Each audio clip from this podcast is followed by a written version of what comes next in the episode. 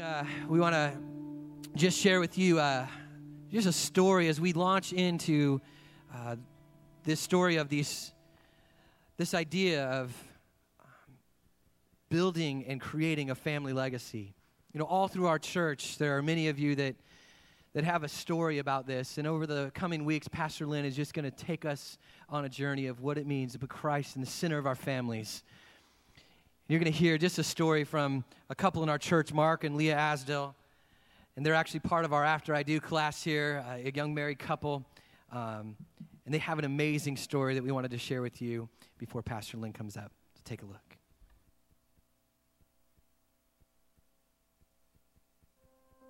I'm Leah and married to Mark. My name is Mark, and we've been going to Cornerstone for three and a half years. We were married for close to four years before I got pregnant with Aubrey. It didn't take me too long to get pregnant with her, but I had a terrible pregnancy. It was awful. I was so sick the whole time. And I told her that you don't have to go through this again if you don't want to.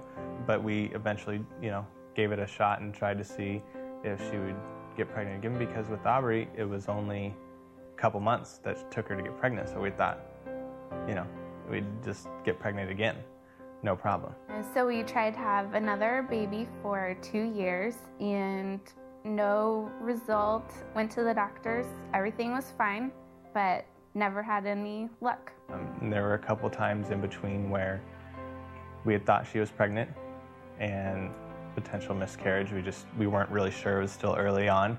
We had talked about adoption a long time ago and we've always been open to it but we talked about it more and I said, I'm not opposed to it or anything, but it's so expensive. Like, we don't have that much money, and if God really wants us to adopt, He'll just put it in our laps.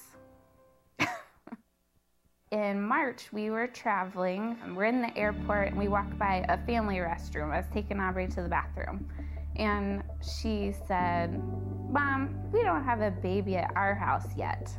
So I looked at her like, No, we don't. So I asked her, How do you think we get a baby? And she looked at me and said, Well, somebody's gonna have one, they're gonna give it to us, and then it won't be theirs anymore. And then they're gonna have another one and give that one to us, and that one won't be theirs anymore either. At the time, I thought, That is so weird.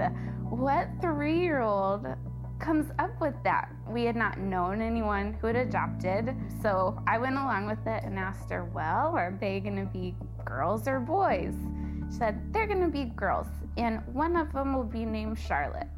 Then June 1st is when I got a text out of the blue from a friend telling us that there was a mom pregnant with twin girls and she wanted to place them in a Christian home. And Mark said, Oh, that's totally like a God thing. We have to follow it and see what happens. I was like, you don't think that's a little crazy? I mean, the because I asked her when are they due, and they were due in August. We didn't know how we were going to do it. We had some money, but really didn't have any idea how much it was going to cost. So as I talked to the attorneys and heard how those charges rack on up there, it was definitely overwhelming. It was going to be much more expensive than we thought it would have been. We were actually going to be thousands of dollars short.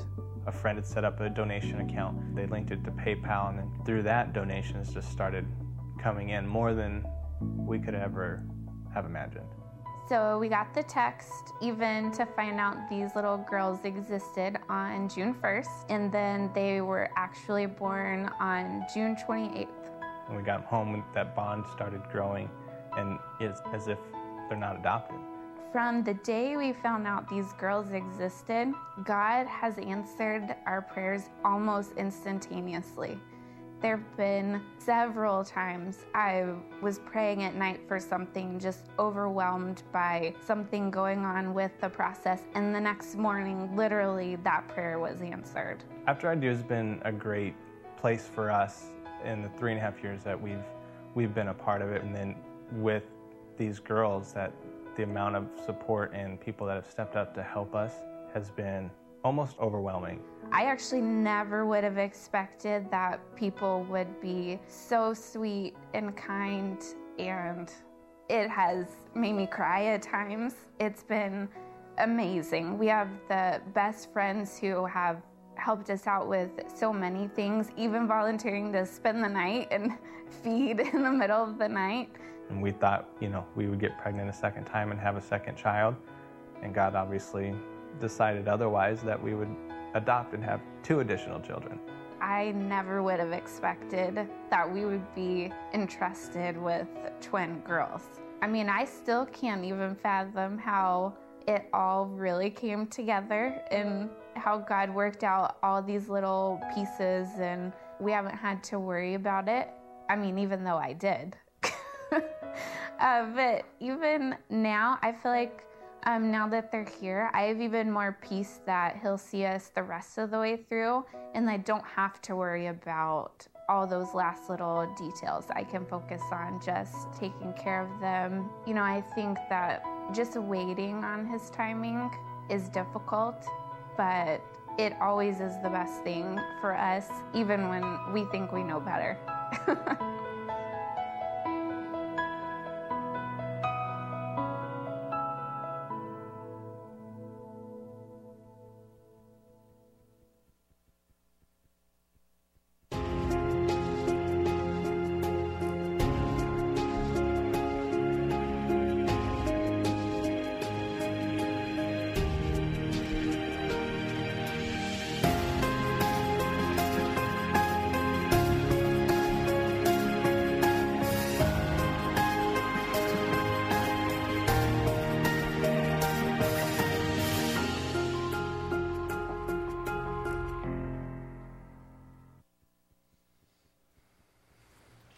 Hey, uh, we are going to spend the next couple weeks together talking about this idea of family. And here's the interesting thing is that family is such a huge influence. It is so powerful in its effects in our lives. Short of you finding a relationship with Jesus Christ, there is probably nothing that will change you or mold you or form you like your family. And yet, in the midst of that, often we don't, we don't even think about how we're doing family. And yet, family, in many ways, is doing us. It is forming and making us uh, who we are. Some of us, uh, you were born in a family maybe where finances were really, really frugal. And you came away from that moment saying, Look, I, am just not going to be that way. I'm not going to live my life in such austerity and, and my kids never having anything. And that has formed how you live and do life right now.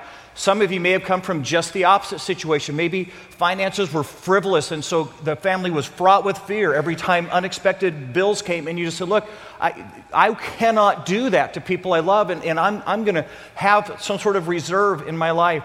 But you were formed by that. Some of us watched our parents go to church on Sunday and then come back on Monday and be completely different people and we saw the hypocrisy of their life. We just said, look, I, if that's what being a Christian and following God is, then I don't want any part. Some of us spent years and years and years away from God because of what we experienced in our family.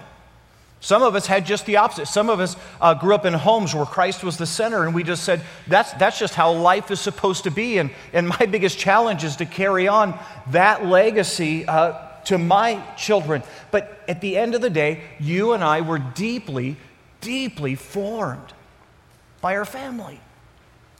I, I catch myself uh, saying things, having words come out of my mouth, and they sound like my dad.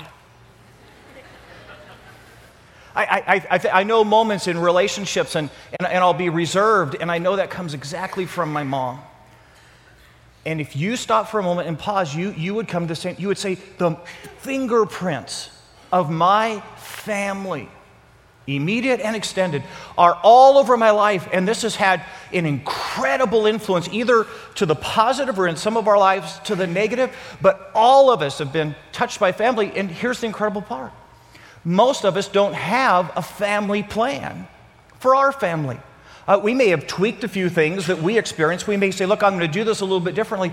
But for the most part, you and I are absolutely ignoring this incredibly, incredibly powerful thing uh, in our lives. And so we're going to spend the next few weeks just saying, what would it look like to create a family legacy? What would it look like to do family on purpose?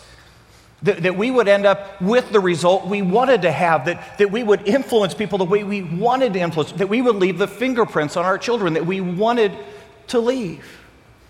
Uh, the name of the uh, sermon series is Untitled, and uh, here's how we got there. Here's how we chose that. It was out of this idea that says, every generation in your family and every generation of the Smiths has had the opportunity to write a chapter in the Smith family story.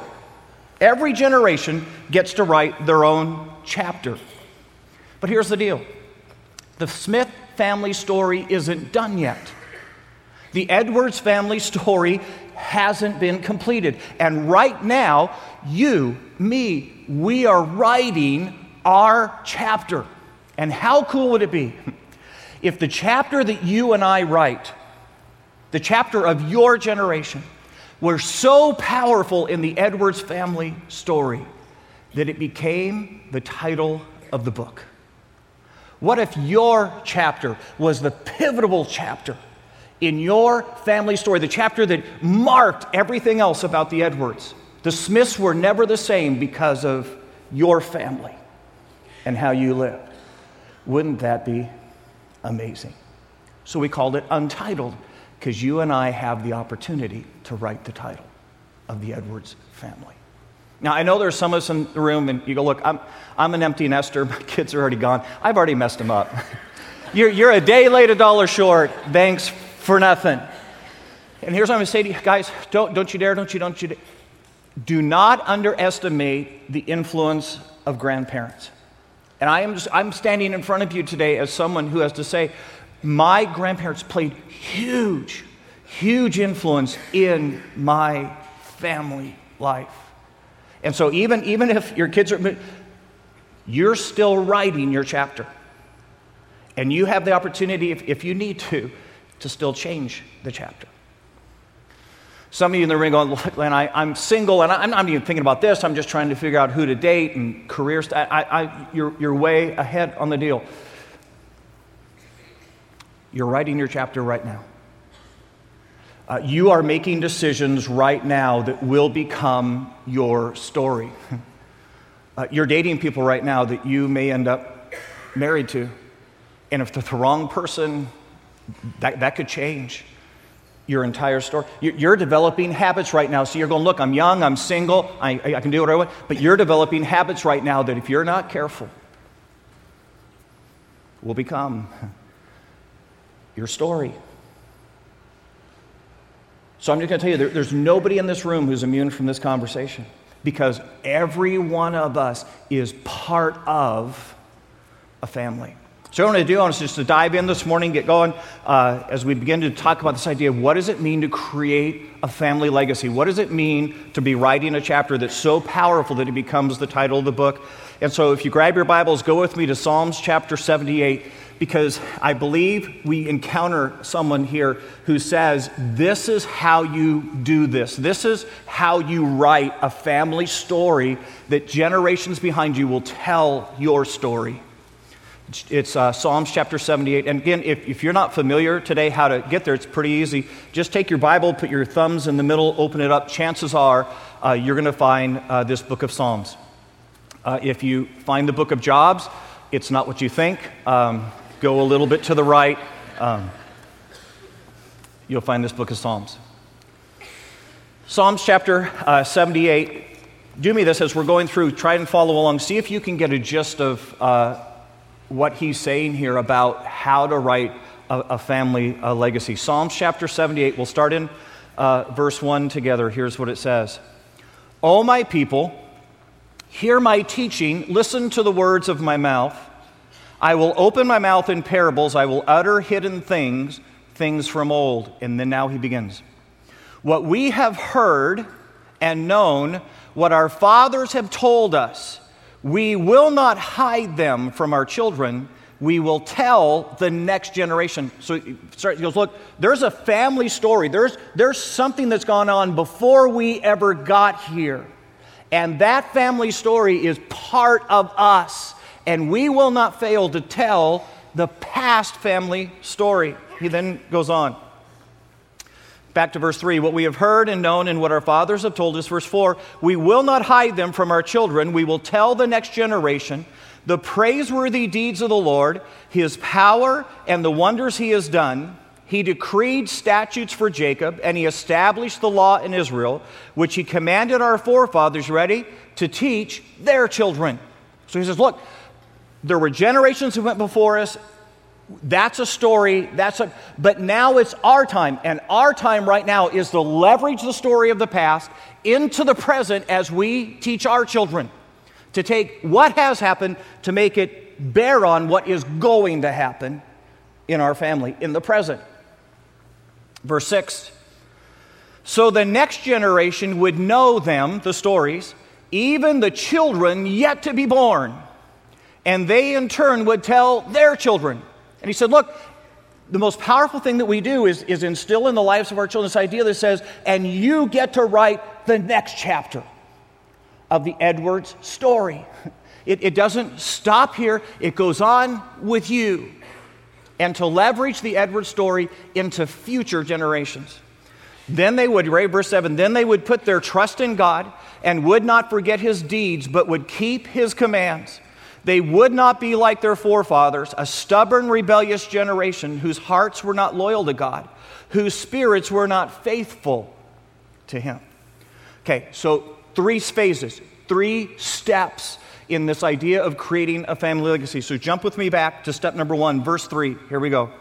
Here's what it says What we have heard and known, what our fathers told us about our relatives, about our family history, about how we got to today. Verse 4 We will not, you ready? Hide them from our children. Here's what you need to know generations before you wrote the story. That the generations that preceded you were writing the Edwards, the Smiths, the Johnsons family story. But you and I have to decide as we caretake that story what we're going to do. And here's the interesting thing you and I, I think, are often tempted to whitewash the past to, to somehow take the less desirable moments of our family history and kind of sweep them under the rug. And yet, here, uh, the psalmist says, We will not hide them. You know, it, it, it's Uncle Ted. And everybody knows Uncle Ted stole horses for a living. That's what he did. I mean, one, one would have been a mistake, but by the time he got to 14, he was a horse thief. And let's just, let's just say out loud what Uncle Ted was and what Uncle Ted did. Because the power of the story is not that you rewrite your family history so that your kids feel good about Uncle Ted. The power of the story is that they see the mistakes of Uncle Ted, understand where he went, that they would never go. It's Aunt Alice. And guys, you, have been at funerals, you, you, know this. Aunt Alice is mean as a cob. I mean, man, you, you walk in, she cannot, she says stuff out of her mouth that is so harmful, so hurtful. I mean, you go in the room and it's just, it is just so unbelievably incorrect what she says. And people walk out of the room wounded. And then Aunt Alice dies. And we go to her funeral, and here's what we say Boy, good old Aunt Alice. Always spoke her mind. No, she didn't. She harmed and hurt and wounded everybody she came in contact with. And guys, I'm just, I'm just telling you, you and I do our family no favors because here, here's the thing you need to get. Here's, here's the moment. You ready? If you and I never talk about, if you and I never declare out loud the mistakes of the past, they cannot become the lessons of the future. Let me say that again because it's huge. If you and I don't speak with honesty about our family and about the mistakes of the past, they cannot become the lessons of the future. And our children and our children's children become doomed to repeat the failures. And instead, when you and I are transparent, when you ask, go, look, this is just how it was, and this is what it was, and, and where Aunt Alice went, you don't want to go, and what Uncle Ted did, you don't want to do, then suddenly our children get to stand on the shoulders of their ancestors and say, Look, I don't, I don't have to do that. I don't have to go where they went. I've got a relative who already showed me what that path. And no thanks. No thanks. Okay. So here's what I did. I broke, I broke out the family uh, portraits for you today. So, uh, okay, it'll be short, I promise. Okay, so starting with Grandma uh, McCready. Grandma McCready is actually uh, my great grandmother. Uh, she was a young lady in the 1900s. Uh, Grandma McCready had uh, three husbands. Now, guys, think about that for a moment in the context of the 1900s.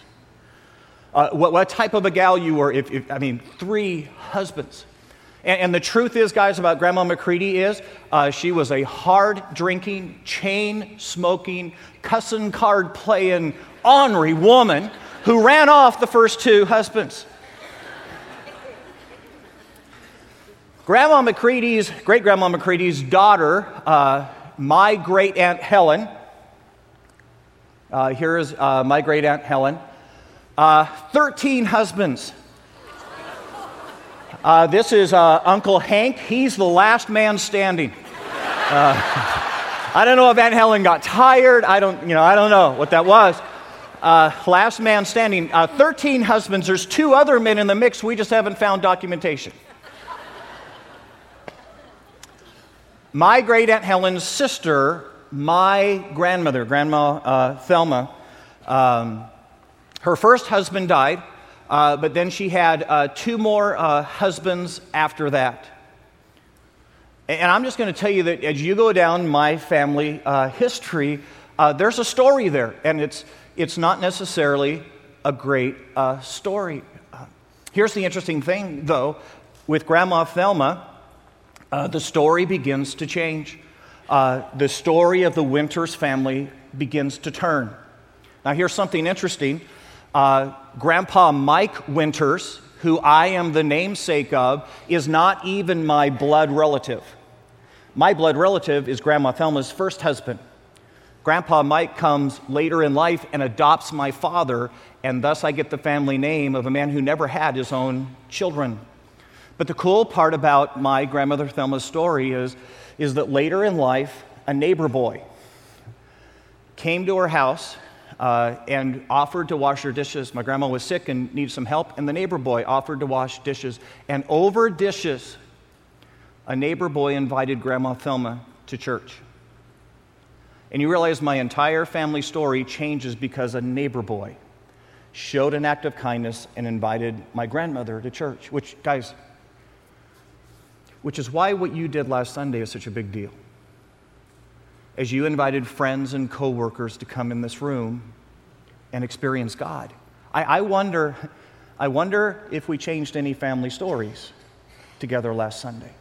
Because I have, I've often wondered in my life what happens in my family story without a neighbor boy who washes dishes and invites my grandma to church. Matter of fact, as I grew up as a young man, all I know of Grandpa Mike and Grandma Thelma is God-fearers. They, they already are living for Jesus by the time I come along. I hear the story later uh, in my life.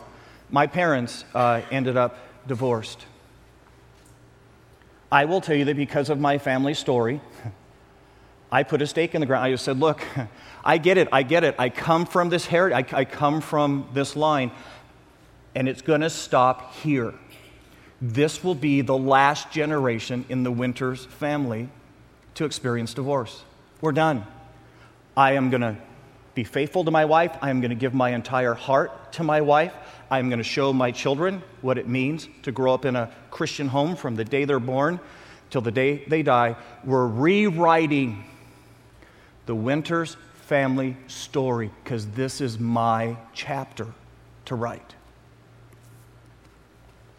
Guys, I'm just going to tell you, I wouldn't know that. I wouldn't feel as convicted or deeply settled on that if I did not know my past. And I'm just going to encourage you that you leverage your family story into the lives of your children. That you simply say, look, the, the Edwards that came before you, the Johnsons that came before you, here's their story. This is, this is what it's been like up until this generation. And you and I, right now, are going to do one of two things. Either you and I are going to look and we're going to say, Look, I don't know that I like the Edwards family story up until now, so this is the generation that's going to write a new chapter. We're going to change the story.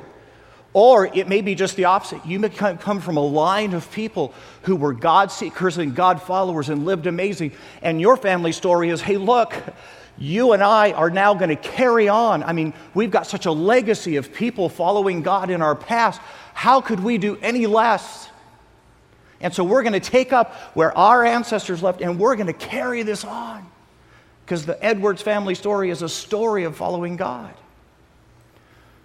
But, guys, the psalmist starts by saying, Do not hide the stories of the past.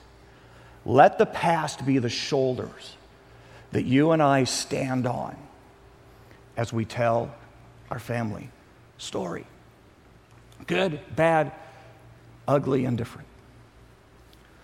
He goes on. Back to verse 4. We will not hide from them, their hide them from their children. We will tell the next generation the praiseworthy deeds of the Lord and the wonders he has done. He decrees statutes for Jacob and established the law for Israel, which he commanded our forefathers, ready? To teach their children. So here's what he says Look, there has to be a sense in your life that right now you are writing the chapter. This is your chapter to write. And it is your and my job to teach and to instill and tell this family story and leverage it as far as we possibly can. Because here's the deal, guys you and I only get to write one chapter. And the psalmist is saying, look, write it well. Write the best chapter you can possibly write, which, guys, here's, here's if, if nothing else sinks in today, what you are doing right now, what you are doing right now will be your chapter. It will be the story. Ready for this? It will be the story that your children tell their children. What you are doing right now will be the story.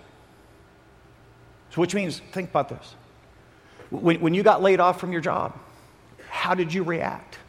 Did, did you react like, like God had lost control and, and the world was coming apart? Did you run around in panic?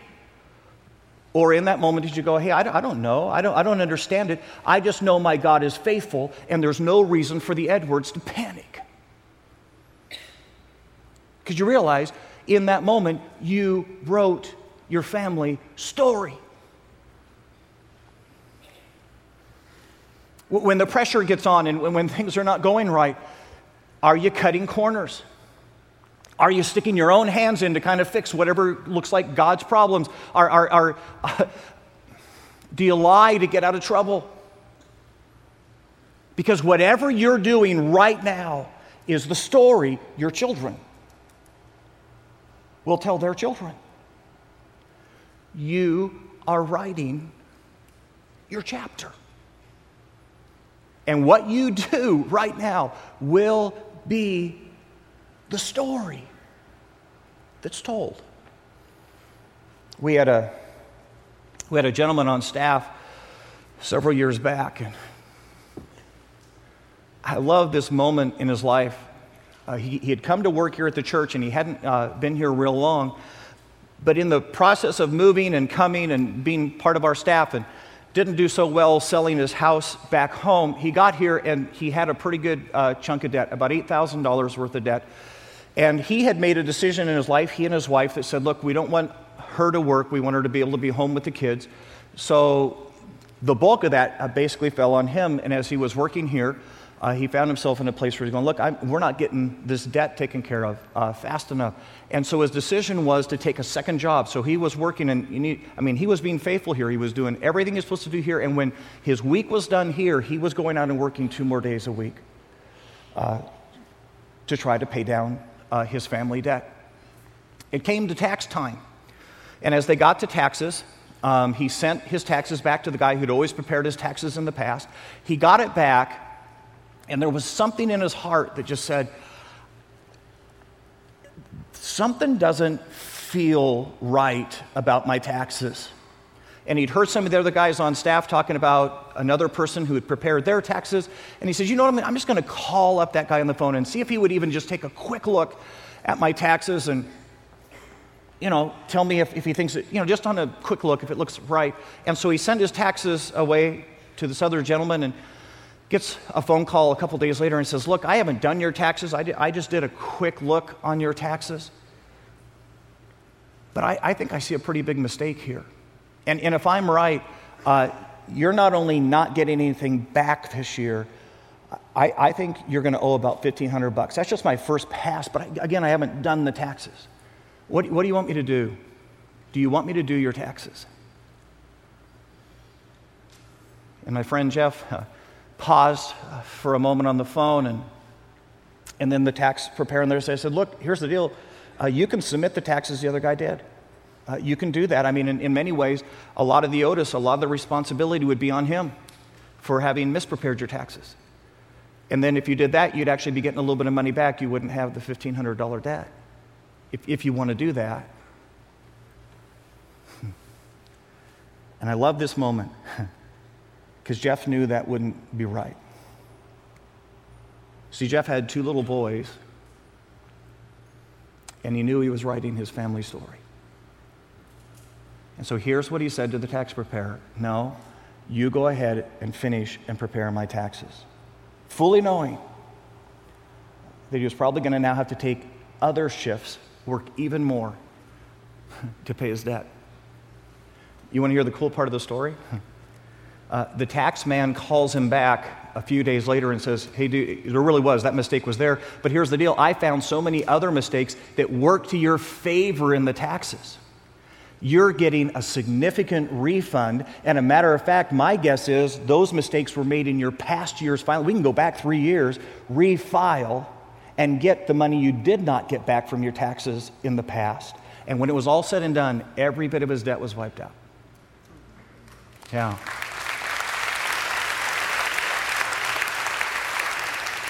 But, guys, that's not the cool part of the story. Hmm. You know what the cool part of the story is? Two boys who watched their daddy. See, there was a moment there where Jeff had to say, okay, so who is our family going to be? Who, who, who are the Gokis? Jeff Go, who, who are the Gokis going to be known for? And he had two little boys watching. And, and I just wonder, I wonder in that moment if he had turned and said, okay, so here's what we're going to do. We're going to do the easy thing out, and we're, you know, I mean, we're going to let, you know, hand in the old tax form. You, you know what he would have said to his sons? hey, the Gokis are a family uh, that when it gets tough and, and, and maybe when it feels like God's not being fair and, and uh, here's, here's what we do. We take the easy way out. That's, what, that's, that's the Gokis. And instead, Instead, he clearly established for his family no, no, no, no. The Gokis are a family that no matter how bad the chips get, no matter even if I live a moment where it feels like God maybe has let me down and hasn't been faithful and I've done everything I should and it's still not, the Gokis do what's right. That's who we are. Whether, you ready? Whether it turns out the way we want it to or not.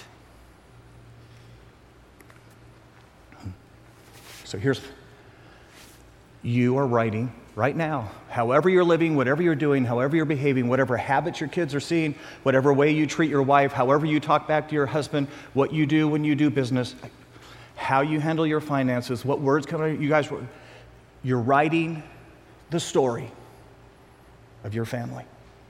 The story your children will tell their children. Let me ask you a question Are you writing the story you want to write? If we just call it done right now, chapter ended, move on to the next chapter, are you writing the chapter you want to write? When someday when your family stands at your grave and we, we go back and we tell your chapter in the story, are you writing the story, the chapter that you want to write? And if not, it's not too late. There's still time. The chapter may be here's how we started, but here's how we ended. Are you writing the chapter you want to write? And then lastly, the psalmist comes back. Is verse 6. So the next generation would know them, even the children yet to be born, and they in turn would tell their children. Then they would put their trust in God and would not forget his deeds, but would keep his commands. And you get what he's saying? He's saying, look, here's the deal. We're not living just in the moment, just in now. We're writing the story that we want our children's children to tell about us. It's me going back and talking about Grandma Thelma. It's me going, we're writing right now and we're leveraging this moment that this story and how we've lived and, and who we've established, that this will go on for generations beyond us because our children will be telling their children about us. This has future effect. This could, this could change the entire direction of our family. It could rewrite the Edwards family story. And, guys, here's the deal. Could I just challenge you to live this chapter so well, so well, that you create a wake in your path? That your own children watching you live this chapter of family would say, I, I just thought the Edwards were always God fearing. I mean, I, wow, if, if that's how mom and dad lived and that's the depth of their integrity and that was the, that was the, the measure of their faith. And I mean, if they, if they were so consistent and so faithful with God, and if they were willing to sacrifice to do that in the name of Jesus, I mean, if that's what it is, then, then how could I do any less? Live so well that your kids are literally sucked up in the wake of your story. Years ago, I was youth pastoring, you guys know this. I had a freshman class that came through that changed everything in our youth ministry. From the day that freshman class walked in, there was a heart for God. There was a passion for Jesus Christ. That, ready for this? That from the time they were freshmen began to influence the seniors in our youth group. By the time they were sophomores, they had literally taken charge of the entire youth group. Their influence was so powerful, so deep, that our juniors and seniors were looking to the sophomore class for direction and for leadership. So great was their wake that the entire group followed them. And during that period of time, we literally captured, we were in a smaller town, there was only one high school. The high school would call us up because so many of the kids in the youth group were either the president of student body council, the members of the football team, or the church. The school would call us up and say, Would you give us the church calendar? Because we're not going to plan anything when you're doing an event because you'll win. We literally, we literally had a point where uh, one out of every nine kids on the high school campus was coming to our youth group on Sundays. Not because of me, because of them and their influence. Live a life so powerfully that your kids can't help but follow in your footsteps. I did a funeral a few years back. Unbelievably godly woman. She had lived so well for Jesus Christ and died too early. Her kids were all struggling. Every one of her kids was struggling to figure out who God was in their lives. And yet, I will tell you, it's probably the easiest funeral I ever preached. because here's what I got to, to, was able to say Your mom already blazed the trail. See, your, your family heritage and history is already set, and it's good. And the only question in the room today is will you take the baton? Because she ran well. And today at her funeral, she's handing off to you. And will you live in the honor and the heritage of your mother? Live your life so well that future generations are caught in the wake of your chapter. That your chapter becomes the title of the Edwards family book. So, well, then, how do you begin that? I mean, what do you, you know, What do you, what do, you do? And I, you know what? I think, I think it's as easy, guys, as telling the story. And so here's my question Would your kids know the story? Could your kids tell me your family story? And then in the process of telling me the story, would they be able to do this? Would they be able to say, look, this is, this is who we have been in the past, either good or bad or uh, whatever that is. This is who we've been in the past. But here's who we are now. This is who we have chosen to be, following God and sold out to Jesus Christ. The past may not be great, but the present is glowing. This is who we are from this day forward. Could your kids tell me the story? And, and I just want to give you a, a, a way to go. And you say, but I'm not sure. And do this. Do, do what I did earlier. Break out the family pictures. Just have a family night and sit down and say, look, you know, here's Aunt Alice. And yes, she did. She, you know, bootlegged. You know, it's okay. Let me, you know.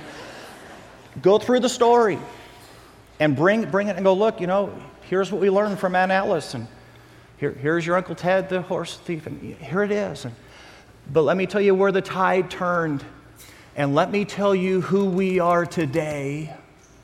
And then, you guys ready? And I think one of the most powerful things you can do in the life of your children is turn to them and say, And here's who I hope you'll be. Because of the sacrifices your mom and me, your father and me have made to rewrite the family story. And our hope is that you'll carry it on from here. Let's bow our heads.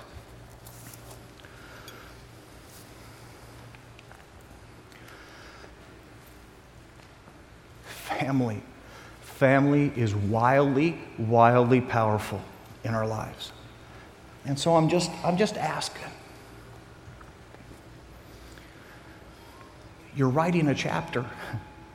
Every part of your life, everything you do right now is writing a chapter in your family story. And, and my question is simple enough Is it the chapter you want to write? Is it the story you want told when you're done? And if not, it's okay, it's not too late. Start writing the right chapter. Start Start making the story what it needs to be. That the Edwards, that the Johnsons, that the Gokis would forever be known as people who followed God without apology. Write that chapter. Dear Lord Jesus, we, we simply come before you in the moment. And God, we're just going to be honest, we've, we've been a little bit casual about this. We've, We've been so busy just going to work and coming home and paying bills. We, we haven't even thought that much about how deeply how we're doing life is actually writing our family story. And God, we've entrusted with this, this one chapter to write. And God, here's our heart. Could it be the best chapter? Could it, could it be the chapter that forever defines our family, our, our lineage? Help us to write that story. In Jesus' name, amen.